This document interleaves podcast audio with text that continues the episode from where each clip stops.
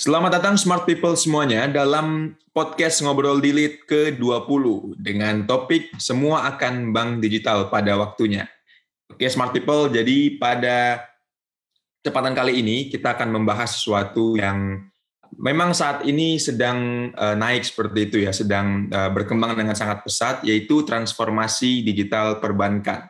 Nah, ini memang menjadi sesuatu yang berkembang dengan sangat cepat dan juga sangat masif beberapa akhir waktu ini dan juga menurut uh, pendapat dari Deputy Chairman Mark Plus Inc.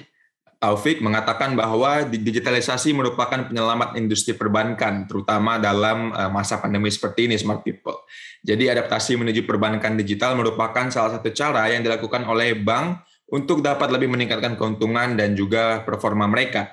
Nah, salah satu bank yang telah menerapkan bank digital yaitu adalah Bank BJB yang telah menerapkan digitalisasi perbankan sejak uh, sudah sejak sebelum pandemi dan mengalami peningkatan fee based income dari yang awalnya 29,04 persen year on year pada bulan Juli 2019 menjadi lebih dari 50 persen year on year digital, uh, fee based income pada pertengahan tahun 2021.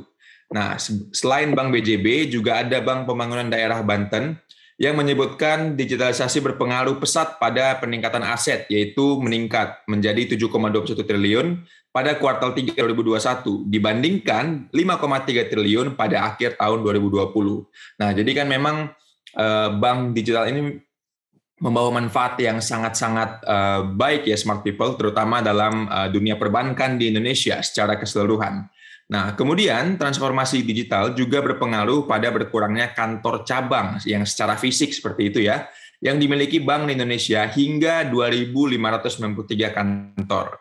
Nah, jadi dengan beberapa tadi ya data-data yang telah disebutkan, Bank digital, bank digital ini merupakan masa depan dunia perbankan yang kemungkinan besar juga akan merubah uh, dunia dan juga sistem perbankan Indonesia secara keseluruhan. Seperti itu, smart people. Nah, jadi uh, pada kesempatan kali ini, seperti biasa, kita akan ditemani oleh Mas Ada dan juga Mbak Ines. Halo Mas, Mbak. Halo.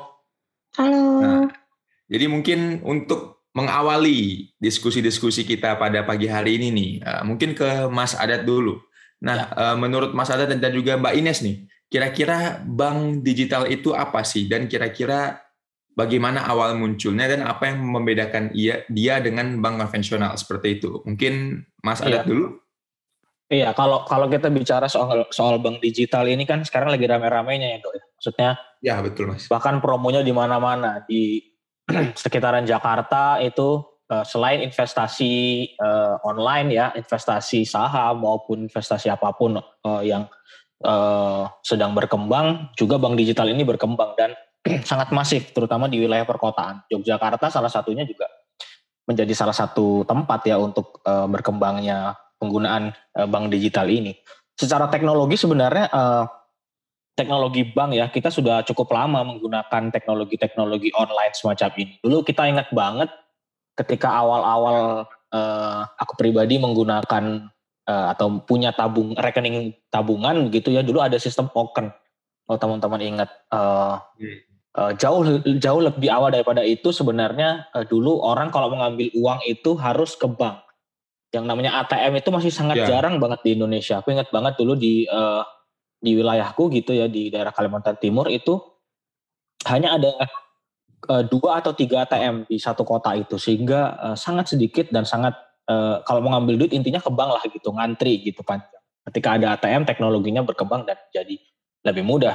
Setelah ada ATM, ada lagi uh, uh, tadi sistem token tadi yang aku bilang. Jadi kita masukin nomor PIN, kemudian nanti kita bisa transfer via online juga, tapi uh, masih menggunakan uh, apa namanya desktop site ya, mobile gitu di di, di komputer, tidak bisa menggunakan uh, handphone karena dulu handphonenya masih poliponik, uh, monoponik ya, belum belum secanggih sekarang, tapi internetnya udah ada dulu. Nah, terus kemudian berkembang lagi menjadi uh, online apps yang ada di HP kita masing-masing. Hmm. Nah, dengan adanya pertransformasi ini, kemudian bank juga berpikir bahwa uh, dengan pasar yang semakin besar, rasanya sekarang uh, bank bank secara konvensional rumahnya yang misalnya kita biasanya datang untuk ngurus uh, eh, ATM-nya ketelan, terus apalagi ya, uh, uh, apa nyetak rekening koran, terus misalnya mau bikin buku tabungan itu udah nggak relevan lagi sehingga beberapa bank di atau beberapa uh, startup di Indonesia mencoba membuat yang namanya bank digital. Nah bank digital ini tuh uh, memang di Indonesia itu baru berkembang sekitar tahun 2016 saya ingat. Baru ada beberapa bank yang menginisiasi adanya uh, uh, on, bank online. Tapi memang baru sangat uh, ramai itu sekitar 2018 dan 2019 kemarin. Apalagi pas pandemi ini, digital, uh, bank digital itu sangat ramai. Sebelumnya ya kita tahu sekarang nama nama besarnya ya untuk bank digital ini seperti uh, Genius mungkin, uh, kemudian ada BCA Digital, kemudian ada uh, uh, TMRW, aku nggak tahu bacanya itu gimana. Tapi TMRW itu kayaknya. Terus kemudian Digibanknya DBS, macam-macam Tomorrow. Tomorrow ya bacanya. Iya. Oke. Okay. Nah uh, itu salah satunya Yobi misalnya gitu banyak banyak dan sekarang tuh mungkin uh, bank digital ini baru ada yang benar-benar bank digital tuh mungkin baru 8 atau 9 kalau nggak keliru. Kemudian banyak banget yang masih mengajukan ke OJK secara lisensi. Secara teknologi sebenarnya bank digital ini ya dia udah nggak punya rumah aja gitu, nggak punya gedung lagi untuk orang mendaftar dan lain-lain. Semuanya dilakukan secara online. Kita tinggal masukin nomor KTP kita, kemudian kita kirimkan data-data yang diperlukan, misalnya NPWP, kemudian KTP kita, kemudian kita akan dihubungi oleh uh, pihak banknya, pihak uh, customer service secara online, video call, kemudian kita disuruh menunjukkan, biasanya kalau pendaftaran, uh, silakan nunjukin nomor KTP dan foto Anda di di depan uh, di bawah dagu misalnya gitu. Kemudian uh, dengan sangat singkat, prosesnya paling lama kalau nggak keliru 3 kali 24 jam, tapi rata-rata uh, saya kemarin barusan mencoba membuat bank jago gitu ya di di Bank Arto Bank uh, Jago gitu itu prosesnya hanya dua jam nggak sampai. Rekeningnya udah jadi dan bisa bertransaksi. Hmm. jadi sangat cepat sekali untuk bikin bank digital ini asal memang prosedur-prosedur yang diminta itu kita kita turutin. Nah fasilitas bank digital ini tuh memang uh, layanannya semua mobile banking dan internet banking. Jadi kita mau transaksi apa pun itu semuanya dari HP atau dari komputer aja udah udah bisa sesimpel itu dan kalau kita masukin uang juga uangnya uh, yang dari bank lain gitu, yang bank konvensional atau uh, bank induknya gitu, bank konvensional tinggal masukin ke situ, ntar, ntar tinggal ditransfer. Apalagi belakangan eh, BI kalau nggak salah sudah mengeluarkan peraturan atau merilis bahwa nih, transaksi antar banknya makin rendah biaya. Ini juga salah satu pendorongnya adalah karena sekarang orang banyak yang menggunakan transaksi digital sehingga sangat cost-nya lebih lebih murah gitu ketimbang ketika dulu harus ada yang transferin atau uangnya kita, eh, ada biaya gedungnya, ada biaya lain-lainnya. Gitu. Sekarang semakin rendah. Dan inilah sebenarnya bank digital itu kenapa menjadi pembicaraan eh, banyak pihak. Karena kemudahannya, karena kita bisa transfer dari mana aja. Bahkan ketika saya ada di luar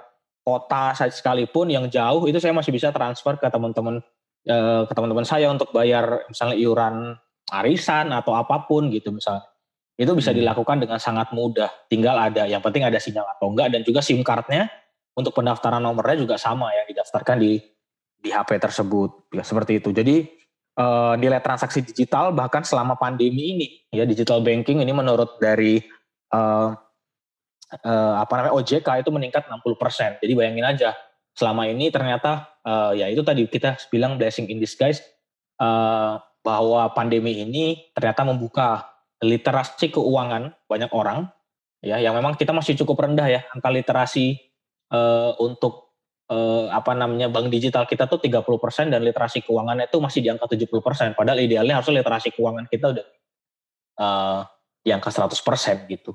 Sehingga iya. ini yang lagi dikejar dan menggembirakan sekali sebenarnya menggunakan uh, bank digital ini. Experience-nya tuh macam-macam dan banyak juga cerita-cerita di balik. Sehingga sehingga menurutku juga uh, teman-teman kayaknya di sini udah pada pakai bank digital semua. Aldo udah pakai bank digital? Aldo ada sih mas, pakai Genius mas. Oke, Ines, Ines ada nggak pakai? Genius. Kita garis Genius ya dok. Iya mbak. Oke, aku aku pakai jago karena experience di Genius agak kurang oke. Okay, jadi kita nyoba yang lain dulu. Tapi katanya memang semua orang punya experience masing-masing di di di di apa di bank bank digital ini masing-masing. Nah kalau kalau menurut Aldo sebenarnya dok, uh, Iya. sebenarnya kalau uh, kalau kita mau bicara soal bank digital, sebenarnya apa sih menurut Aldo yang membuat bank digital ini kok rame digunakan anak-anak muda terutama saat ini? Hmm. Kalau menurut Aldo sih ya Mas, salah satu yang paling berpengaruh itu mungkin promosinya Mas. Karena kan Promosinya. dulu dulu Genius kan di awal-awal bahkan sebelum pandemi udah mulai ya Mas ada Genius kan. Betul betul. Itu kan misalnya kita ke mall atau misalnya kita ke tempat yang rame itu kan ini Mas, maksudnya kan setiap ini kan kita mungkin bakal ditanyain ya Mas gitu ya. Kayak Iya. "Eh, Mas Mbak udah punya rekening Genius belum gitu.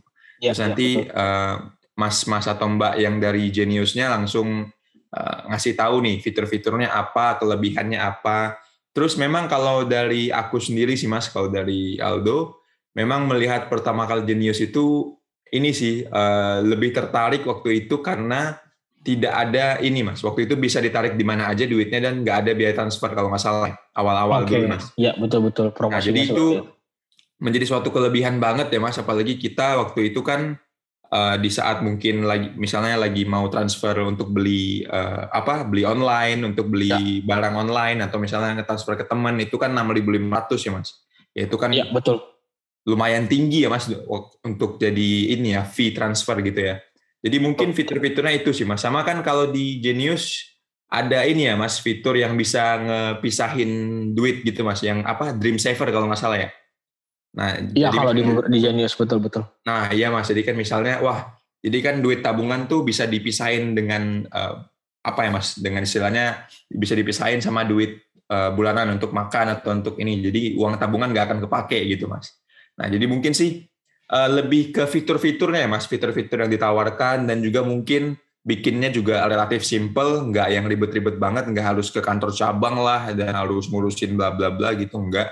Jadi memang fiturnya dan lengkap sih mas. Maksudnya memang yang ditawarin ini eh, kesimpelannya lengkapnya dan juga eh, akhirnya kan semua bisa diakses lewat HP ya mas. Jadi mungkin Betul. itu sih yang bikin orang tertarik untuk shifting ke bank-bank digital gitu mas. Tapi itu kan memang dulu ketika awal-awal Genius muncul itu dok, eh, memang Genius itu sebagai seperti pemain pemain perdana lah gitu ya, pemain Iya betul betul mas. orang-orang yang apa dia yang memain dia yang membuat eh, hype-nya itu di anak muda cukup cukup bagus karena ada fitur eh, apa flexi saver lah apa segala macam. Kemudian Hmm, eh, ada yang fitur kartu kredit itu ya eh, eh, apa namanya kalau di pokoknya di- bisa menggunakan kartu kredit lah dengan menggunakan oh, untuk pembelian pembelian kartu kredit di- Electronic card ya namanya. electronic card ya namanya betul. Nah bisa menggunakan itu juga Hmm, dan iya, itu iya. menjadi salah satu itu. Nah, setelah adanya banyak saingannya Genius, apakah ada perubahan dong menurut Aldo nih? Kalau misalnya dari pengalaman Aldo menggunakan Genius, apakah ada fiturnya semakin banyak atau mungkin justru malah setelah ada saingan agak sedikit, oh ternyata ini nggak terlalu eh, oke ya sekarang ketika misalnya penggunaan. Kalau Aldo sendiri gimana pengalaman? Kalau Aldo sendiri sih Mas, eh, ini sih maksudnya sekarang Aldo udah nggak make Genius sebagai satu-satunya primary bank Mas. Karena Oke. Aldo kan masih make bank konvensional ya Mas. Masih Oke. make bank-bank lain tuh. Nah jadi memang udah beberapa bulan terakhir mungkin eh, apa ya experience yang Aldo rasain sih sama-sama aja ya Mas. Maksudnya Ya, ya, ya. lebih ke stagnan gitu ya Mas. Nggak ada yang ini, maksudnya nggak ada ngelihat perubahan yang gimana-gimana banget sih kalau dari aplikasinya. Dan juga mungkin itu juga Mas, mungkin eh, kalau dari aku sendiri belum pindah fully ke bank digital gitu Mas. Karena dan juga teman-temanku kebanyakan juga kayak gitu sih Mas. Maksudnya mereka ada bank digital, ada juga bank konvensional gitu Mas. Jadi nggak satu Hmm. nggak di satu ATM aja sih gitu. Oke, oke. Eh, ini ya menjadi alternatif ya mungkin ya untuk Nah, kebutuhan iya, betul, kebutuhan Mas. kita. Kalau Lebih ke alternatif sih Mas. Iya, kalau Ines ada pengalaman nggak dalam menggunakan bank digital gitu yang membedakan banget dengan bank konvensional dan dan akhirnya membuat itu menjadi butuh gitu. Aku ini sih kalau aku bank digital makainya untuk pinjaman ya. Oke. Jadi kalau apa namanya, aku juga sama banget kayak Aldo. Aku juga masih pakai bank konvensional dan aku punya kredit card di sana. Nah, tapi kadang limitnya itu eh, nggak uh, sedahsyat apa yang dikasih Genius ke aku gitu. Oke. Okay. Nah, terus pokoknya ada nih aku punya cerita lucu soal bank digital yang kayak penyelamat hidup aku banget kalau aku nggak punya Genius mungkin aku belum lulus sekarang. Okay, okay. Jadi apa namanya intinya tuh aku salah baca surat edaran surat edaran kampus aku bacanya uh, pembayaran UKT terakhir tanggal 8 Agustus. Hmm, hmm. Terus abis itu aku udah santai-santai banget. Ayahku nanya kan aku kuliahnya masih dibiayain orang tua. Terus ayahku nanya kayak Ines kamu kapan uh, apa hari terakhir eh, deadline bayar UKT kapan gitu. Agustus ya. Enteng banget dijawabnya. Agustus ya gitu. Terus abis itu ayah, ayahku kayak oh ya udah oke okay, gitu. Eh bisa bisanya tiba-tiba tanggal 31 Juli jam 2 siang eh, orang prodiku ngechat gitu di grup WhatsApp. Kayak jangan lupa hari ini adalah hari terakhir bayar UKT okay, langsung okay. dead insight banget. Kayak oh my god gue bisa bisa nggak jadi lulus di semester ini gara-gara nggak bayar UKT jadi abis itu aku ngomong sama ayahku terus ayahku bilang oh nggak bisa adanya minggu depan.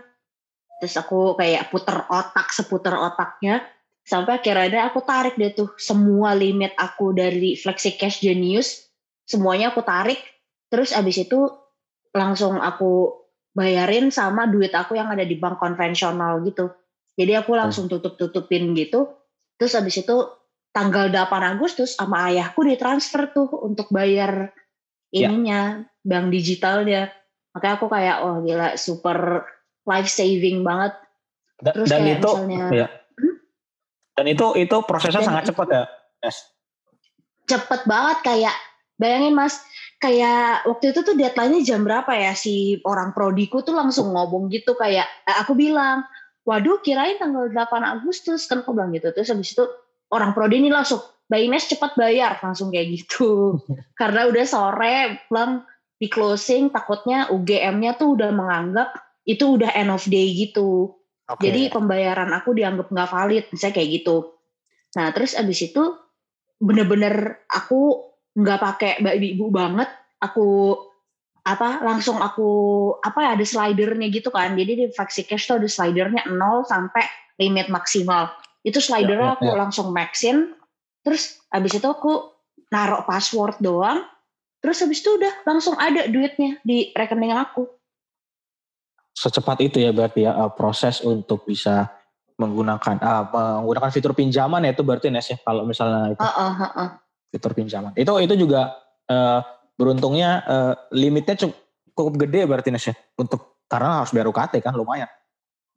Iya, uh, limitku Limit. tuh kayaknya belum sampai dua digit sih, tapi ham hampir. Ya? Oke. Okay. Uh -uh. Ya menarik itu. Salah satu experience-nya uh, Ines untuk uh, menggunakan salah satu fitur yang memang ada di bank digital. Dan bayangin kalau itu kita masih berkutat pada bank konvensional, aku rasa sih udah udah selesai aja itu uh, semester itu pembayaran ya, katanya. Hmm. Betul, sangat pasti. Iya, ya itu menarik banget karena uh, karena sekali lagi uh, fitur-fitur bank digital ini kan mas, menurutku pribadi belum banyak di, belum banyak dieksplor orang untuk kebutuhan-kebutuhan semacam ini dan juga banknya sendiri belum banyak memberikan fitur-fitur terbaru. Kalau kita lihat sekarang tuh paling yang paling populer ya tran, apa transfer antar bank gratis gitu-gitu yang paling masih dimanfaatkan. Terus fitur kartu kredit. Nah menurutku fitur-fitur pinjaman ini juga masih cukup jarang ya dipakai atau dimaksimalkan oleh banyak orang uh, bahwa sebenarnya di bank digital ini bisa menggunakan ya seperti seperti uh, bank-bank pada umumnya tapi lebih ringan. Seperti yang kita bahas di beberapa uh, kesempatan yang lalu soal soal pinjaman online, pinjaman online itu. Tapi menarik sebenarnya. Nah, tapi uh, aku juga harus sedikit bertanya nih ke teman-teman. Kalau misalnya tadi kita udah bicara soal uh, apa namanya? kelebihannya gitu ya, kelebihan daripada bank digital. Sebenarnya uh, pernah nggak sih teman-teman punya pengalaman yang kurang oke okay atau uh, kurang bagus dalam menggunaan bank digital ini sendiri? Mungkin Aldo bisa bisa sedikit cerita ada nggak uh, atau pernah dengar atau pernah baca mungkin terkait dengan apa sih kelemahan dari sistem bank digital ini? Kalau dari Aldo sih sejauh ini masih ini sih Mas, maksudnya feedback yang Aldo dapetin juga positif dan juga cerita-cerita dari teman itu nggak ada yang ini sih Mas, nggak ada yang istilahnya ngerugiin gitu Mas. Kalau dari Aldo ya Mas, selama yang Ya, Aldo ya. pernah dengar, pernah pernah pernah baca juga. Mungkin kalau Mbak Ines mungkin Mbak. Ada sih, tapi sebenarnya nggak merugikan secara finansial ya. Ya. Tapi Hmm. menurutku ha- ha- kayak gimana? Hal ini hanya ada di bank digital menurutku. Jadi di Oke, bank gimana tuh? konvensional nggak ada nih masalah ini. Nah, soalnya Genius ya karena aku pakainya Genius, aku akan mengkritik Genius ya. Oke. Jadi eh, pernah nih aku lagi butuh duit banget, lagi butuh banget. Aku harus lihat saldo aku berapa, terus aku harus ambil secepatnya gitu. Transfer sih, harus transfer secepatnya gitu. Itu yang namanya desainnya tuh lama banget loadingnya. Aku Oke. sampai kayak ya Allah kesel banget gitu. Sampai akhirnya aku transfer pakai bank konvensional. Pas aku masuk masih loading. Kayak Hmm, parah banget parah banget nah terus kemarin ada juga kayak eh j- si kalau jadi bank konvensionalku itu kan BCA ya Ya, ya. BCA itu m bankingnya tuh dari zaman jebot nggak pernah berubah Betul sekali. kayak kayak gitu Mobile terus BCA. gitu Betul. Eh, eh, parah kayak dia maksudnya orang can argue kalau itu ketinggalan zaman ya Ya. tapi menurutku sebagai pengguna itu tuh user friendly banget kayak Sangat. aku tidak akan pernah harus mengingat-ingat ikonnya di mana apa segala macam. Nah terus abis itu waktu itu Genius nggak ada angin, nggak ada hujan, tiba-tiba interface-nya semua ganti. Betul. Dan aku ingat aku jadi nggak bisa menemukan menu-menu yang biasanya aku pakai. Terus aku kayak loh mana nih top up e-wallet, mana nih eh, apa namanya transfer, mana nih ini. Terus aku Ya, ingat ya, ya. being so pissed. Akhirnya kalau kayak ayo udah deh close aja ntar gue pakai BCA ntar kalau gue ada waktu baru gue baru belajar Betul, betul. lagi tuh gimana icon-iconnya kayak gitu Ya, ya, ya. Gitu Itu, sih itu menurut aku itu catatan juga buat buat mungkin ini eh, bank digital juga masih meraba-raba eh, gimana eh, user interface yang friendly gitu ya eh, dalam tanda kutip. Tapi memang aku juga agak kadang-kadang eh, jengkel ketika tidak hanya bank digital ya, bank-bank konvensional eh, ya kalau aku lihat BCA nih kadang-kadang kalau ditransferin dari BCA gitu ya kok kok jadul banget ininya screenshotnya itu jadul banget terus kayak tulisan-tulisannya Iya. jadul banget gitu. Mungkin BCA baru belakangan ya berubah ya. Yang yang yang eh, bank-bank BCA digital itu pun ya, bukan bank lah itu beda sama Iya, itu makanya. beda service kan betul betul itu kan itu kan juga bank yang berbeda kan. Eh, apa namanya ser- Iya. servisnya gitu bukan bank yang mobile banking. Itu pun eh, masih bertahan juga yang mobile bankingnya BCA yang lama, tapi kayak misalnya bank-bank seperti eh, bank-bank BUMN ya kayak BNI dan Mandiri terutama Mandiri ya eh, yang mungkin cukup Living, banyak ya. penggunanya penggunanya di Indonesia sebelum adanya Livin yang pertama itu itu kacau banget sangat kacau sekali transfernya juga sangat kacau dan sekarang ada baru lagi ketika yang Livin belum dicabut mereka bikin namanya New Livin itu itu baru kit- sekitar satu bulan kemarin lah tapi itu experience-nya lebih oke menurutku ketimbang yang Livin yang lama gitu jadi jadi itu sebenarnya juga salah satu kelemahan juga ya bagi teknologi-teknologi perbankan yang semacam ini gitu. Eh, terlalu sering berubah itu juga membuat orang harus belajar lagi. Kadang kita kalau di level tertentu pinginnya pinginnya yang cepat aja gitu. Gak Betul, butuh lah yang terlalu terlalu canggih-canggih gitu. Tapi memang eh, teknologinya menuntut untuk eh, dia men- eh, kalau yang New Livin yang baru New Livin Mandiri itu sekarang dia bisa sinkron sinkron langsung dengan eh, seluruh e-wallet yang terdaftar di Indonesia gitu ya. Jadi nggak seluruh sih sebenarnya, beberapa yang mayoritas saja. OVO, kemudian GoPay, eh, Link Aja, Dana, seperti itulah beberapa. ShopeePay masuk nggak ya? Kayaknya nggak ada. Tapi tapi kayak gitu. Jadi eh, jadi, nah ini juga menjadi perhatian sempat beberapa waktu yang lalu terkait dengan eh, teknologi-teknologi bank digital semacam ini. Tadi Ines sempat bilang eh, Saver, eh, kemudian ada pinjaman dan lain-lain dan Genius juga menjadi salah satu sempat menjadi perbincangan nih bagi kebanyakan anak muda di Twitter atau di Instagram karena eh, masalah keamanan eh, data lagi gitu. Jadi eh, banyak yang bilang eh, akun-akun mereka itu uh, dibobol gitu ya. Uh, tabungan save, saver apa Nes, Nes namanya yang di Genius tadi? Uh, flexi saver atau apa ya? Pokoknya ya, flexi uh, saver. Ya, itu dibobol kemudian uh, tabungannya habis uh, sekian puluh sekian belas juta, uh, beberapa juta hilang uang karena ada transaksi yang tidak dikenali dan tidak ada notifikasi begitu yang masuk ke mereka. Uh, maksudnya notifikasinya untuk untuk di login itu nggak ada ketika udah transfernya aja baru ada catatan itu. Sehingga inilah menjadi salah satu kelemahan. Nah kalau menurut menurut Ines uh, sebenarnya uh, apakah uh, bank digital ini sebenarnya bisa nggak sih menawarkan uh, jaminan kepada kita untuk tetap aman gitu uangnya di sini? Karena kan ini semuanya prosesnya digital ya. Kita juga kadang-kadang nggak ada bank yang mau diprotesin nih di mana nih kalau misalnya kalau misalnya Genius mungkin hmm. produknya BTPN gitu ya. Tapi kalau misalnya bank-bank yang kayak bank Jago dan bank lain tuh kita di mana nih kantornya? Kita mau protes ke mana gitu. Kadang-kadang bingung juga apakah Twitter dan Instagram adalah salah satu cara kita melakukan protes ketika ketika hal, hal seperti ini. Nah, kira-kira kalau dari keamanan data, pengalaman dari Ines uh, seperti apa di bank-bank digital ini? Hmm, ini tuh sebenarnya ada salah satu hal yang kok masih diomongin dalam uh, survei PDP ini CFDS ya, makanya Smart People ya, ya. isi isi yuk survei RUU PDP. Nah, jadi RUU PDP itu mengatakan kayak sebenarnya nih apakah masyarakat itu punya hak untuk menuntut layanan digital? Karena kalau mau hmm. jujur saat ini nggak ada. Makanya hmm. dulu Toko, Tokopedia 196 juta data bocor itu nggak bisa diprotes Tokopedia juga nggak mau bertanggung jawab gitu loh. Hanya bisa kayak oke okay, maaf nanti akan lebih baik lagi ya kayak gitu doang. Oke okay, gitu. oke. Okay. Hmm. Jadi karena memang kayak hmm, aturannya juga ya iya. mungkin ya Indonesia belum belum ada. Uh -uh. Kebijakannya sebenarnya belum ada untuk eh, yang kayak gini-gininya gitu ya. Okay. Data breach itu tanggung jawab siapa gitu-gitu itu tuh belum ada. Nah jadi kalau mau mengkasih jaminan menurut aku agak sulit juga bagi bank-bank nggak atau yang paling sering kejadian yang paling sering aku lihat adalah dikasih jaminan. Kayak hmm. dijaminnya menurut aku kayak kacangan gitu loh. Oh, ya udah gue jamin deh gitu. Iya iya iya ya. oke oke oke. Cukup paham. T tapi giliran terjadi data breach ya ya udah. tangan ya?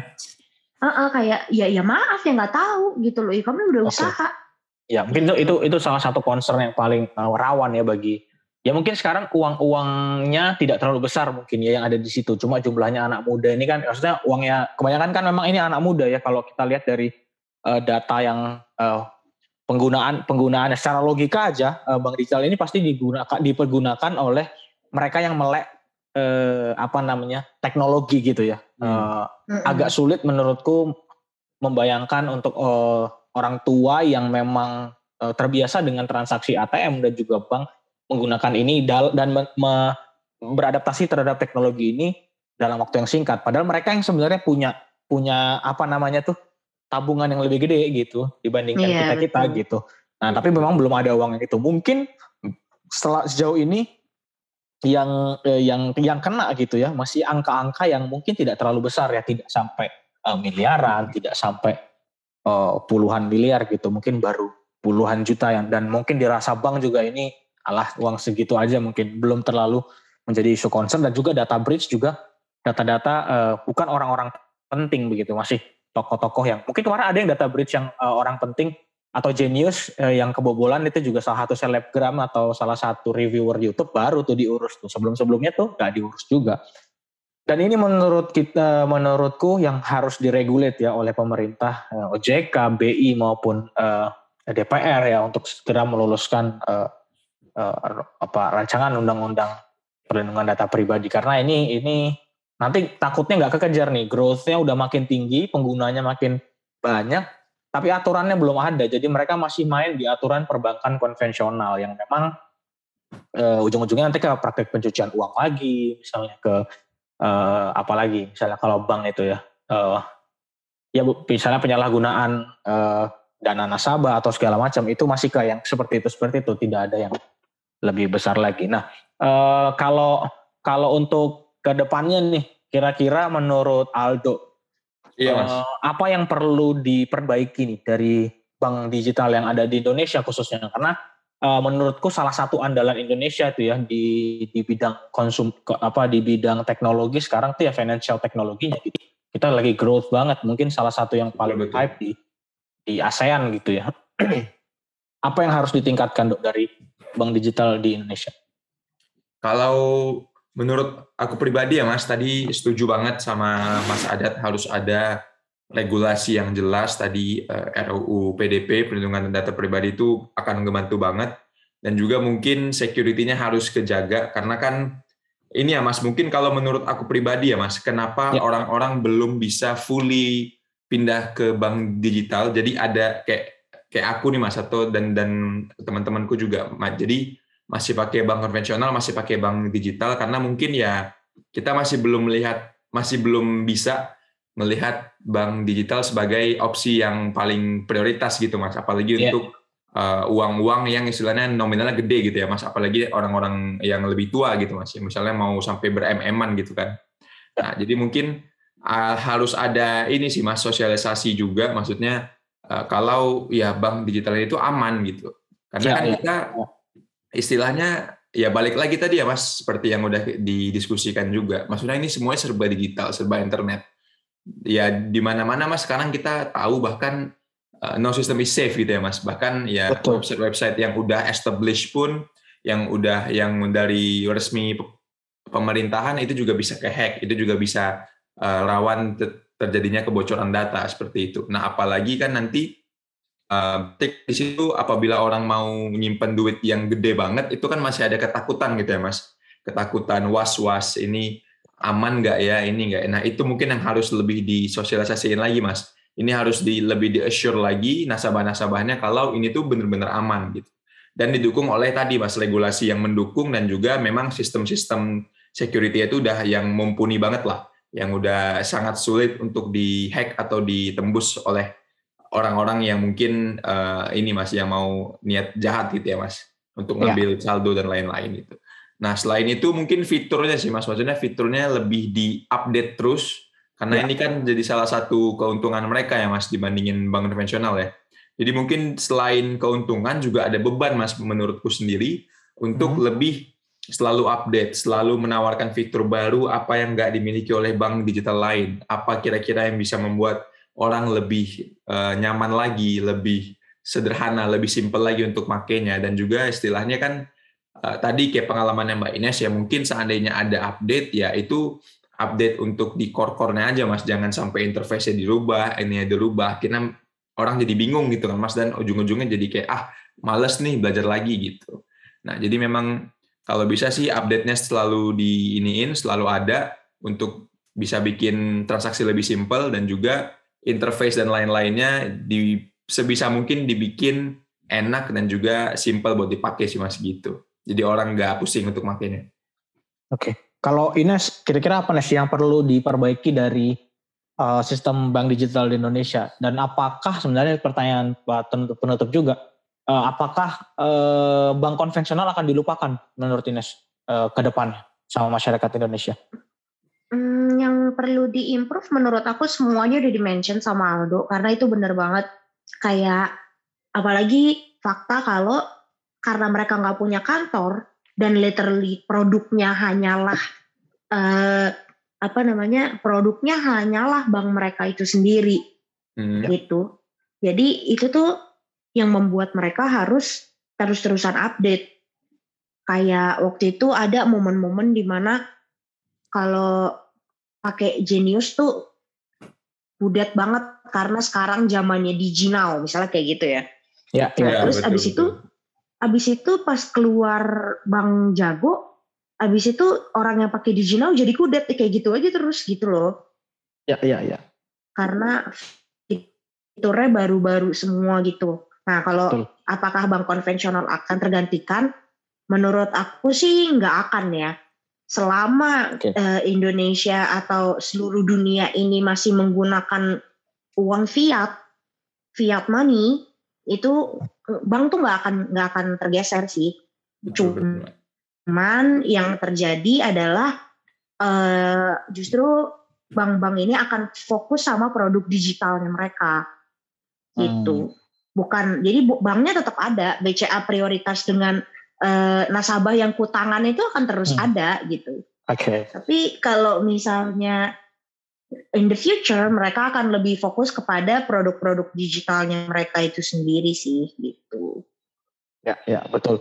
Memang menurutku sama seperti teknologi apa pun, seperti mungkin TV ketika kedatangan eh, apa namanya sekarang layanan berbayar dan lain-lain itu tidak mungkin ditinggalkan, tetap ada yang nonton itu. Terutama di Indonesia kita tahu persis bahwa bank digital ini butuh resource eh, atau butuh eh, apa e, sinyal internet yang mumpuni begitu ya. Dan tidak semua seluruh Indonesia minimal 3G lah ya untuk menggunakan hmm. menggunakan akses ini. Dan belum semua di Indonesia itu e, terpapar 3G belum 100% lah mungkin baru Betul, 70 atau 80 persen. 4G apalagi mungkin mungkin masih di bawah itu. Sehingga menurutku pribadi e, apa namanya ke kebutuhan akan bank konvensional ini masih akan terus ada sampai memang penetrasi internetnya tinggi dan juga tingkat kepercayaan tentang rasa aman tadi juga sudah uh, cukup baik di masyarakat sehingga nantinya uh, bank konven yang mau pakai bank konvensional ya bank konvensional. Yang mau pakai uh, bank